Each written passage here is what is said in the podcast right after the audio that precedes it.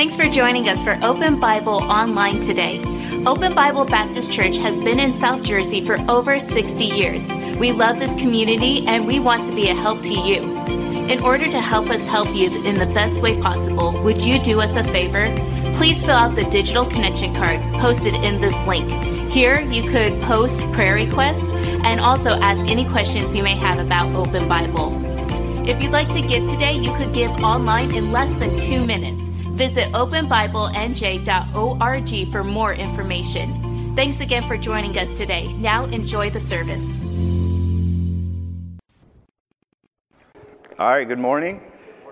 Uh, when Pastor Yunizi asked me to preach a couple weeks ago, I did not think I would be doing sitting down, uh, but here we are. I uh, just want to say thank you for allowing me to be here, allowing me to come to the, the Recharge Conference. Uh, teens, I know you're probably disappointed to see me talking to you once again, uh, but sorry about that. Um, my voice is a little bit tired, probably from the, the conference and yelling at them or crying in pain on the gym floor. I'm not sure which one.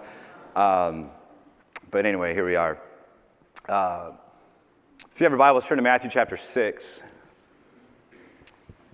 And uh, we're going to have, I don't want this to discourage you, but this is going to be kind of a long introduction. So get to Matthew 6 and just kind of keep your finger there. For us to understand the text, we have to understand what's happening in this passage, and, and not just this passage, but throughout Jesus' ministry.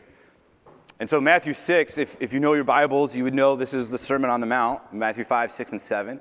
It's Jesus' longest recorded message in Scripture, probably also his most famous. And so, so we talk about Sermon on the Mount, like we'll get there in just a second, but, but the topic of the Sermon on the Mount, the topic of, of what's at hand, and even the, the most popular topic of any of Jesus' messages. And, and if I were to ask you that question, like, what did Jesus talk about the most? Like, we read through the Gospels, what did Jesus talk about the most? For some of us, and myself included, I always thought the answer was money. And he does talk about money a lot. And in fact, in some ways, we're going to talk about that this morning. But the topic he talks about the most is actually the kingdom of God. And in my life growing up, the kingdom of God was something that, that I wasn't sure what to do with. And I feel like we would get to passages about the kingdom, and it was kind of like they'd explain it, but I don't know if it was just me not really paying attention, or, but I feel like we kind of would breeze over that. And so, Sermon on the Mount is a, is a message that's dealing with the kingdom of God. And, and so, for us to understand what we're about to read in, in Matthew 6, we have to understand a little bit of the kingdom of God. Okay, so, so if, you, if you want, you can turn there if you want. It's just probably one page over. Matthew chapter 4, verse 17. It's a really short verse. But Matthew 4, verse 17 is the first recorded, we'll say, message, though it's not very long, uh, of Jesus in, in, in the book of Matthew. Right? And it says that he went into the country and he was preaching and teaching. And what was his message? His message was this repent. Why? The kingdom of God is at hand. Right? So, so here's, here's the thing about the kingdom of God, though. According to Matthew 4, verse 17, it's at hand, and there's going to be a lot of really smart commentators and, and theologians and people who are going to disagree on what it means to be at hand. So I'm just going to give you the two options. Uh, there's kind of three, I guess, but I'll give you the two, and then I'll tell you where I land. Okay? So if we disagree, that's fine. That's just where I'm going to come from this morning. Okay? Kingdom of God is at hand. One uh, interpretation is that it is near, but not quite yet. So, so Jesus comes, he wants people to repent because there's a day coming when the kingdom of God will be here on earth and everyone will, you know, we want to repent to be part of that kingdom. Okay, there's another interpretation that would say the kingdom of God is here. Like Jesus came to earth and he introduced the kingdom of God. And so at some level, the kingdom of God is here right now. We're in it. And so my interpretation of this would actually be both. That the kingdom of God is here and now. We get to be a part of it. Like, like we're saved into the family of God, but we're also citizens of his kingdom, of a heavenly kingdom, not just his earthly kingdom. And yet, there's a time coming when it's going to be completely, and we see the kingdom of God in all its glory. And so we get a sliver of it, right? We get bits and pieces of it. In fact, right now should be, should be one of the greatest pictures of the kingdom of God we get all week, is the people of God coming together and worshiping his name. And yet, this should make us long for something in the future. Right? We should want more of this. We should want more of Jesus and more of his kingdom. Okay, so, so Sermon on the Mount is dealing with what? What it looks like to be a kingdom citizen in the here and now. Okay, so you read through the Beatitudes, and, and some of us would, would maybe even try to memorize those at some point in our life or whatever, but we would read through those, and what is Jesus saying? He's saying, This is what it looks like to be a kingdom citizen. Here on earth, in the, in the right now, this is what we would do. We would, we would pursue and we would search after righteousness.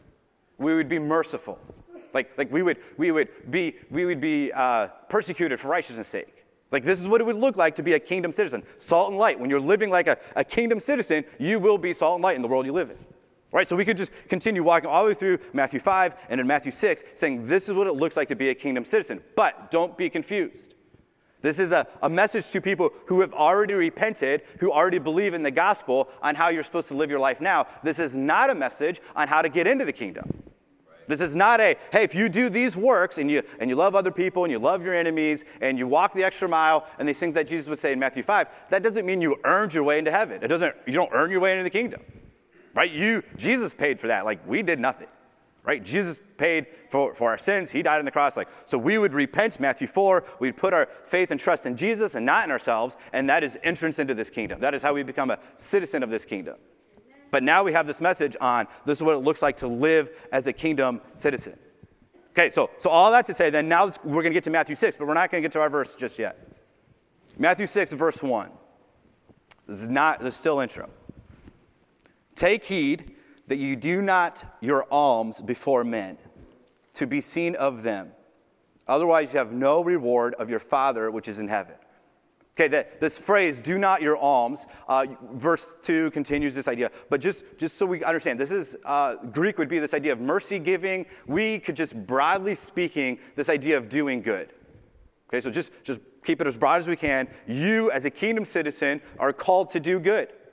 Right? Let your light shine before men that they may glorify God. And it's this good works that's going to happen that you do so that people would see this light so that they would glorify your Father who's in heaven. Okay, so Matthew 6 1 is just broadly speaking that you would do good, but you would not do good. How? Verse 1 in such a way that you'd be seen by men. Okay, so, so there's, there's this way that we can do church in, in such a way that verse 1 would say, You have no reward with your Father who is in heaven.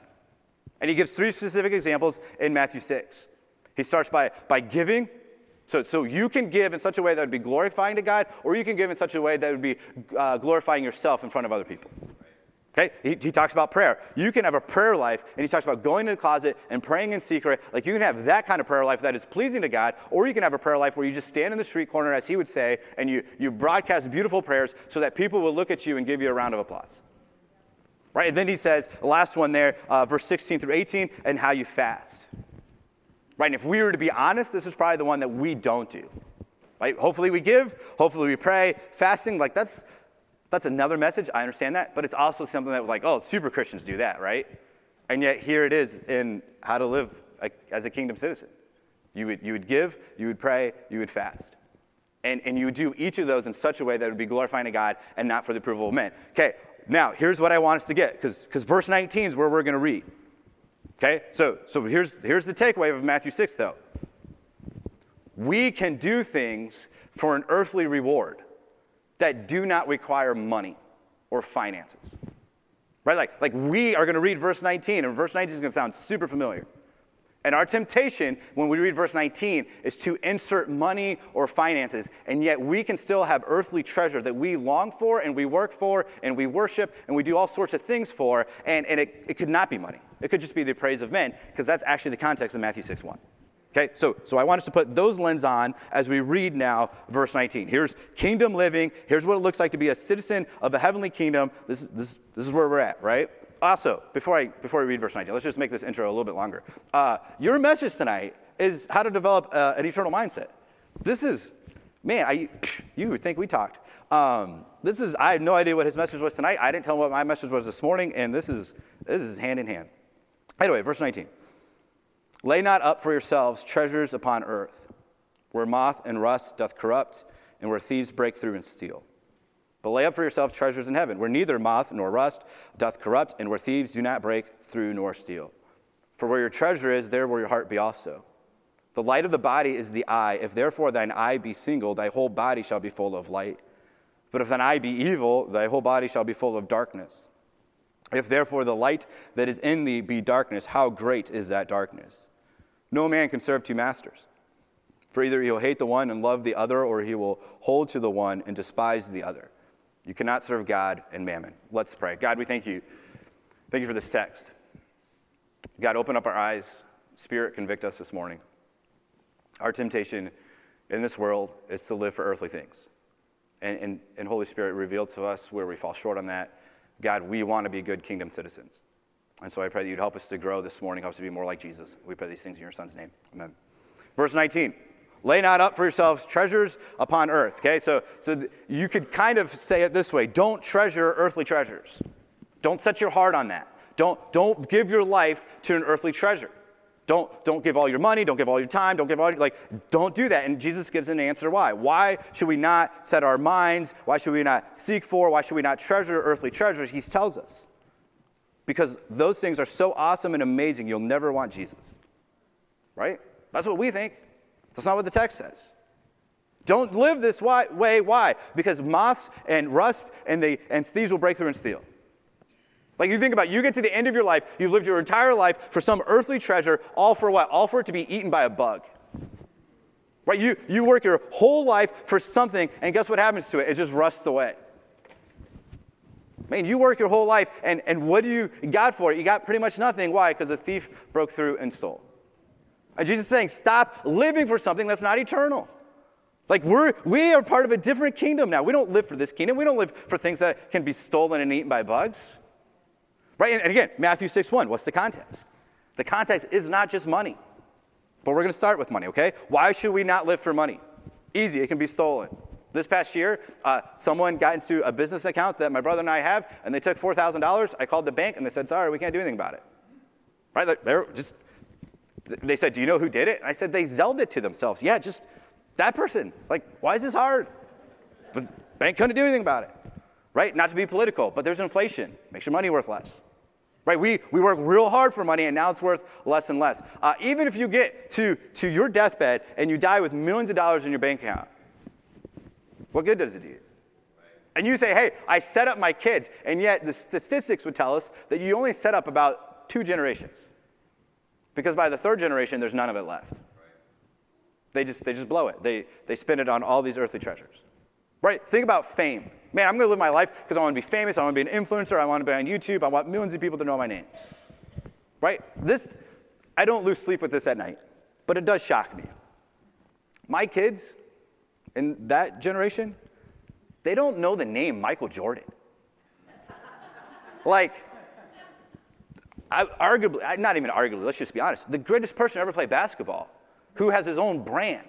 Like, like football teams are wearing the Jordan symbol on their, on their, he didn't even play football, right? And like so popular, so, and yet the, we're one generation. I watched him as a kid, and my own kids are like, Who's, who are you talking about, Dad? Like, be like Mike and all the commercials, and yet it's, it's gone. Like, you can live for all you want, and yet one generation, we already forget who Michael Jordan is. The, the night the Super Bowl ends, and I know all of you think the Eagles are going to win, like whatever, but anyway, uh, the night the night the Super Bowl ends, guess what happens?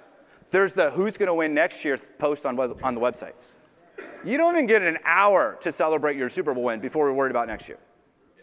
Right? Like, hey, let's live for fame because, because it's so, it's going to last forever. And yet, really, it doesn't even last a generation.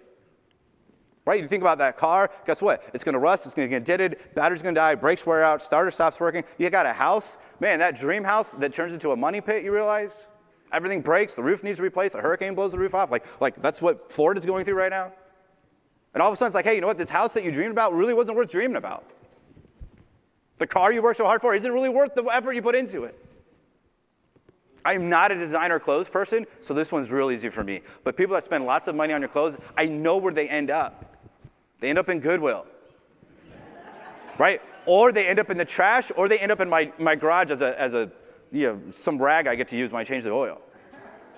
Right? So, so, and again, I'm not saying you can't have nice clothes. I'm not saying don't drive a nice car. But what is Jesus saying? He's saying we're not going to work for, we're not going to treasure these things. We're, we're, we're a citizen of, of a heavenly kingdom. Why am I so wrapped up in a house or a car or clothes? Okay, so what does he say in verse, verse 20 then? Don't lay up, verse 19, don't lay up, don't work so hard, don't treasure, don't worship, don't give your life towards these things that are going to be eaten by bugs. Verse 20, though, lay up for yourselves treasures in heaven, where neither moth nor rust doth corrupt, and where thieves do not break through nor steal. So, so just on the face value, there's one that's so temporary, And Jesus says, and then there's one that's eternal. So, so this work is gone in a moment, and this work is here for eternity. This one is so infinitely more valuable. And yet our lives are so consumed with verse 19. Right? Like the commercials and the billboards, and, and you think you're doing really good until your neighbor pulls up and then a newer car than yours, and now all of a sudden it's like, man, I need a newer car, I need a better car. And, and it's just it's just our lives. Like we just are bombarded every day to live for earthly things, and yet Jesus is saying, no, no, no, we live for a different kingdom. So the question, which will probably be answered really well tonight, is how do we live for this heavenly kingdom? How do we have eternal rewards? Well, just from this context of Matthew 6, right? What do we see? We see, going back to what we kind of already talked about, but in verse 4, you, there's a way to give, verse 4, that thine alms may be in secret, your giving will be in secret, and thy Father which seeth in secret himself shall reward thee openly. So there's some sort of reward, and I believe that reward is here and now and also near and not yet, just like the kingdom. And I'm not talking about millions of dollars, I'm talking about a closer walk with Jesus. Right? Like, but we can have that sort of reward, we can have that sort of treasure on how we use our money. Right? So we're to give to missions, we're to give to church planting, we're to give to this church, we're to give to the poor and needy in our community for the glory of God that they might come to, to know Him. Right? Ver, uh, verses 5 and following talk about prayer. Verse 6 says what? Says, When you pray, go into the closet and shut the door. Pray to thy Father which is in secret, and the Father which seeth in secret shall reward thee openly. So I can lay up treasure, heavenly treasure, according to this text, by how I give, by how I pray, and same thing in verse 18, by how I fast. Like, I know this is hard because I'm, because I'm a believer. You know how hard it is sometimes to wake up and spend legitimate time in prayer with God? You know how hard it is to give money to, to somebody on the street corner that you think is probably just going to waste it, but God's laid it on your heart to reach out to the poor people in your community. Like, I'm not saying it's easy, but at the same time, I'm not saying it's difficult to understand. Right? This, is, this is pretty simple. You give, you pray, and you fast in such a way for the glory of God. Let's not make it hard. I mean, it is hard. Let's not make it difficult. Let's not make it complex. The teens, we spent our last session talking about, uh, a good portion of our last session at least, talking about sharing the gospel. I would think, from the context of, of kingdom living, one way that we could store up heavenly treasure is to invite more people into the kingdom. Hey, we, we just had November 8th, right? That's how much I follow politics. I forget the date. Uh, but, like, whether your person won or not, guess what? I serve someone far greater than that governor. I serve someone far greater than that senator. Like, like why did you come be a part of this kingdom? With a, with a ruler uh, who is perfect and beautiful and holy. Verse 21. For where your treasure is, there will your heart be also. This is what he's saying. He's saying kingdom citizens, heavenly minded people, will, will, will treasure heavenly things. Right? If you're a kingdom citizen, what your, what's your treasure? Your treasure is a kingdom, heavenly kingdom thing, right? So what does that mean? It means if you're an earthly citizen still and you're not a heavenly citizen, then what does it mean? It means you're gonna you're gonna treasure earthly things. So how do I know where my heart is? I know my, where my heart is by what I treasure. Okay, let's maybe break it down this way. If you have a really rough day, right, whatever, whatever your roughest day looks like, uh, stay at home mom, the kids don't listen, they make a mess, they destroy the house, like that's rough day. Uh, some of you, it's like going to the doctor or the dentist, like that's the worst thing in the world for you. Um, I got a doctor appointment coming up, that's probably gonna be a rough day. Um, you like whatever it is, right? Hard day at work, the boss gives the promotion to somebody else. Okay, whatever your rough day is. You come home and you have these thoughts of if only. If only is probably where your heart is. If only I got that promotion. If only my boss would appreciate me more. If only my kids would, would give me a calm and peaceful day once in a while. My if only, this is going to sound crazy, it's fine, whatever. Uh, my if only is like a mountain in West Virginia, because that's like the least populated place I can think of, where I can just get away from everybody. Like, like you know, we got, we got a season coming up in Florida where the 10 minute grocery store run is going to turn into an hour. And, and it's like, man, this season, if I could just move somewhere where there's less people, if only. And guess what? I, if, if, that were to happen, I go find some holler in West Virginia uh, where nobody lives. Guess what? There's going to be another if only. Right? Because the promotion doesn't satisfy. Uh, the, the mountain cabin in West Virginia is not going to satisfy. The peaceful day at home is not going to satisfy. And, and so, so what, what do we need? We need an if only. We need to change the mindset that says, hey, on this rough day, if only I could spend more time in prayer. Man, if only, if only I had more time with Jesus today. Like, like God, I want more of you on my rough day. I don't need more better cars. I don't need better, more obedient children. I need more of you. And, and that's a heavenly mindset. And yet, so often, again, our, our treasure, like we want to say we love God, we want to say we want more of God, and yet in the, the roughest day of our lives, so often it's like, man, if only something earthly would be better. Okay, now we get to verse 22 and 23. I'm just going to say this, if I can say this reverently. Verse 22 and 23 make no sense. Right? Like, even in the context. You get to 19, earthly treasure, 20, heavenly treasure, verse 21, treasure in your heart, verse 24, you can't serve two masters. Like, like all that seems to make sense. And then you get to verse 22 and it says what? The light of the body is the eye. And we're all, I know what we're all thinking, like, praise Jesus. Like, what a wonderful sentence. If thy eye be single, thy whole body shall be full of light. Like, amen. But if thy eye be evil, thy whole body shall be full of darkness. If therefore the light that is in thee be darkness, like, how does that make sense? How's the light that is in me darkness? Like, what, what in the world is Jesus talking about? How great is that darkness? Like, we would say, Jesus, I don't even know what you're saying. And so here's the temptation our own personal Bible reading, maybe even some are preaching the text. The temptation would be just to kind of read over them. Right? Just like, that. I, I'm sure they're important, but it seems like a Bible, funny Bible saying. Let's just, let's just move on. And, and we're not going to do that.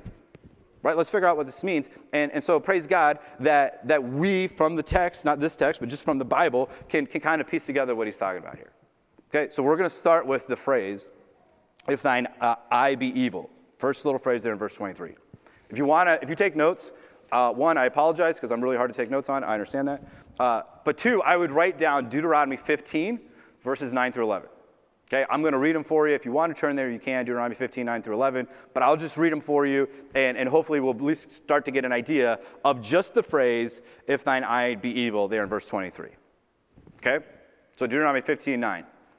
Beware that there be not a thought in thy wicked heart, saying, the seventh year, the year of release, is at hand, and thine eye be evil against thy poor brother. And thou givest him not, and he cry unto the Lord against thee, and it be sin unto thee. Okay, so, so we just, we'll keep reading that text just a second. But, but we just saw the phrase, right? If thine eye be evil.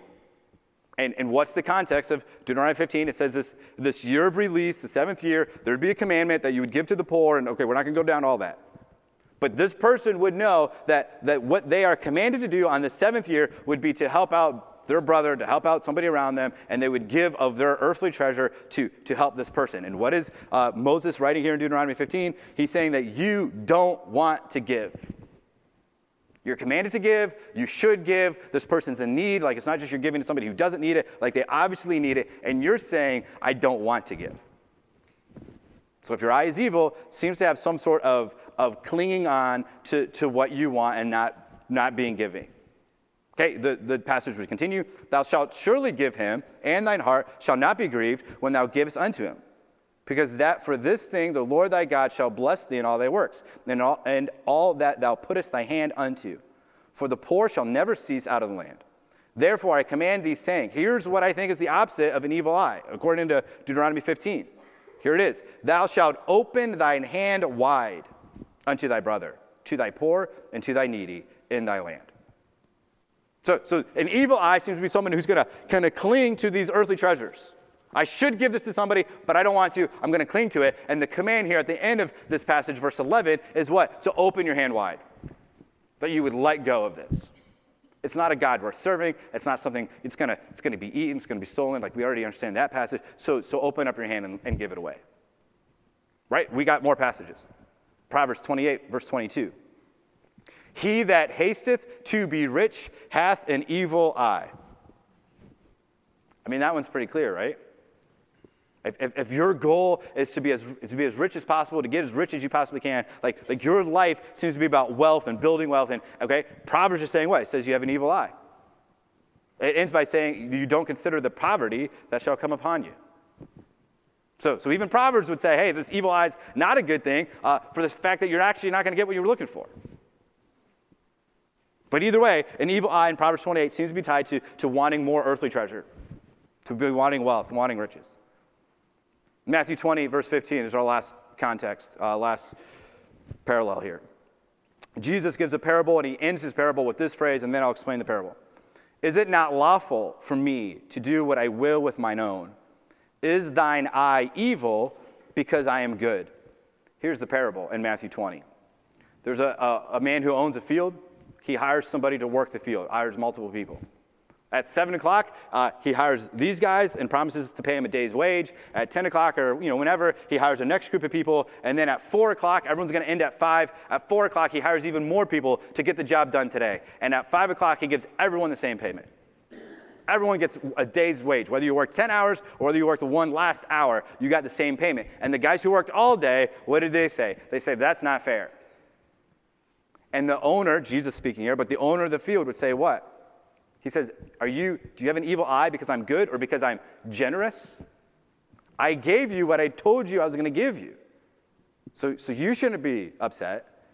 I decided to be generous and give more to these people. So you're going to have an evil eye because I am a generous landowner. So, so what can we say about this evil eye context, right? Verse 23 if thine eye be evil. Does it not seem to really fit right into this context of Matthew 6 now? Your eye is evil when we are consumed with the earthly treasure.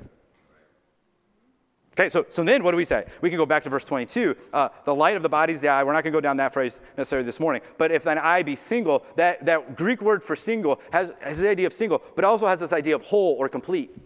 So, so we would think of one, so, you know, single, but you also think of one, like the one whole piece of this. So your eye is complete, which, which would then mean what? It's, it's good, it's perfect, it's, not, it's the opposite of the evil eye. Okay, so if your eye is, is complete, your eye is single, then your whole body is full of light. Like that's a good thing. Verse 23, your eye is evil, you're focused on earthly treasures. What does it say? It says your whole body will be full of darkness. Like, let that sink in the pursuit of earthly treasure doesn't just affect one area of your life. What does Jesus say? He says, Your whole body shall be full of darkness. Like so often, we want to say that in some area of my life, like, like I'm going to pursue something, earthly treasure, I'm going to do you know, whatever it is, and it's only going to affect this one area. And yet Jesus is saying, no, no, no. Your pursuit of earthly treasure affects all of you, not just one area of you. Okay, so let's break that down for just a little bit. Okay, there, there, there's a, we probably know this story. We've probably heard it. We probably have neighbors, family members, even maybe ourselves for a season have done this. Where, where a husband says, Hey, you know what? Uh, my wife drives a 1972 Ford that's almost dead. Like, we live in a small house, we got kids, we got a growing family. Like, I'm gonna go make more money, I'm gonna go work really hard so that we have a nicer house, a nicer neighborhood for the kids, my wife can drive a nice car. All of those things are great. Like, praise God, you have the opportunity to do that. And yet, the nicer car comes, the nicer neighborhood comes, the bigger house comes, and yet he still puts in more and more hours. Because all of a sudden, it's not just providing for, for my wife and my kids. Now it's like, I want a bigger boat and, and I want a second home. And, I, and all of a sudden, it just the, the idea of providing for family has now just kept growing and growing and growing. And now it's like, what else can we do? So I'll take that promotion at work that now I'm missing my kids' soccer games, I'm not at home for dinner, like whatever it is, and I'm becoming less and less of a father. Why? Because I'm pursuing some sort of money and financial position. Like it affected your whole life that you said, hey, I'm going to chase after nicer and, and more money. Like it affects your whole life, it affects your family. It doesn't just affect one area. Right? We talked about with the teens this week, uh, we, we, we talk about being accepted. Like if, we think that's a teenage thing, and yet it's a thing for all humans, right? We want to be part of some community, we want friends, we want to be accepted. Man, we will do really dumb things to get somebody to like us. Right? Like, like we will say, hey, I'm not gonna, I'm not gonna say certain words, but then all of a sudden we're part of a group, and to fit in and be accepted, we let words fly out of our mouth that we never would otherwise. Man, we would we'll gossip about one of our best friends just to fit in with that group. And it's like, hey, we think it's just one little area of life, like, like I just want to be accepted, I just want people to like me, and all of a sudden it ruins other friendships. All of a sudden it's ruining your whole life. And Jesus is saying, like, we're not going to lay up earthly treasure. Why? Because it's going to be eaten by bugs and rust is going to take care of it and thieves will steal it. But we're also not going to live for earthly treasure. Why? Because it ruins your life. One more pleasure. Man, we, we live in a world that seeks for pleasure. And, and it starts with a little bit, and we just want to be a little bit more comfortable. We just want this or that. And next thing you know, we're addicted to something on the computer screen, and we have a marriage that's falling apart. Like it's not just one area, it affects your whole life, it ex- affects your whole family. Okay, but then he ends with this in verse 23.